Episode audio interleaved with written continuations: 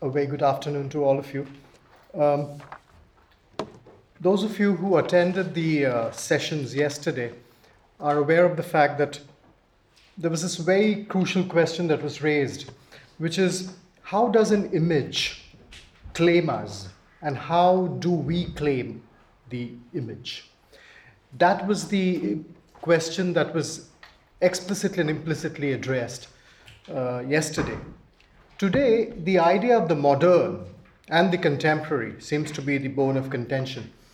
And uh, modernity and modernism as, as two principal processual mobile nouns will be teased in these wonderful, interesting presentations that are to follow.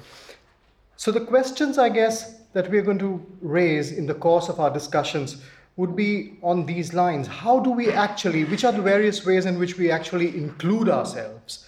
Uh, how is modernity an unfinished, incomplete project? And how is it inflected by interruptions, corruptions, and contaminations? Uh, to begin the proceedings, we have Srirupa Roy, we have Srirupa Roy, Maria Lukman, and Shona Datta. I welcome all of you. Uh, Srirupa Roy will be the first person to uh, take the podium.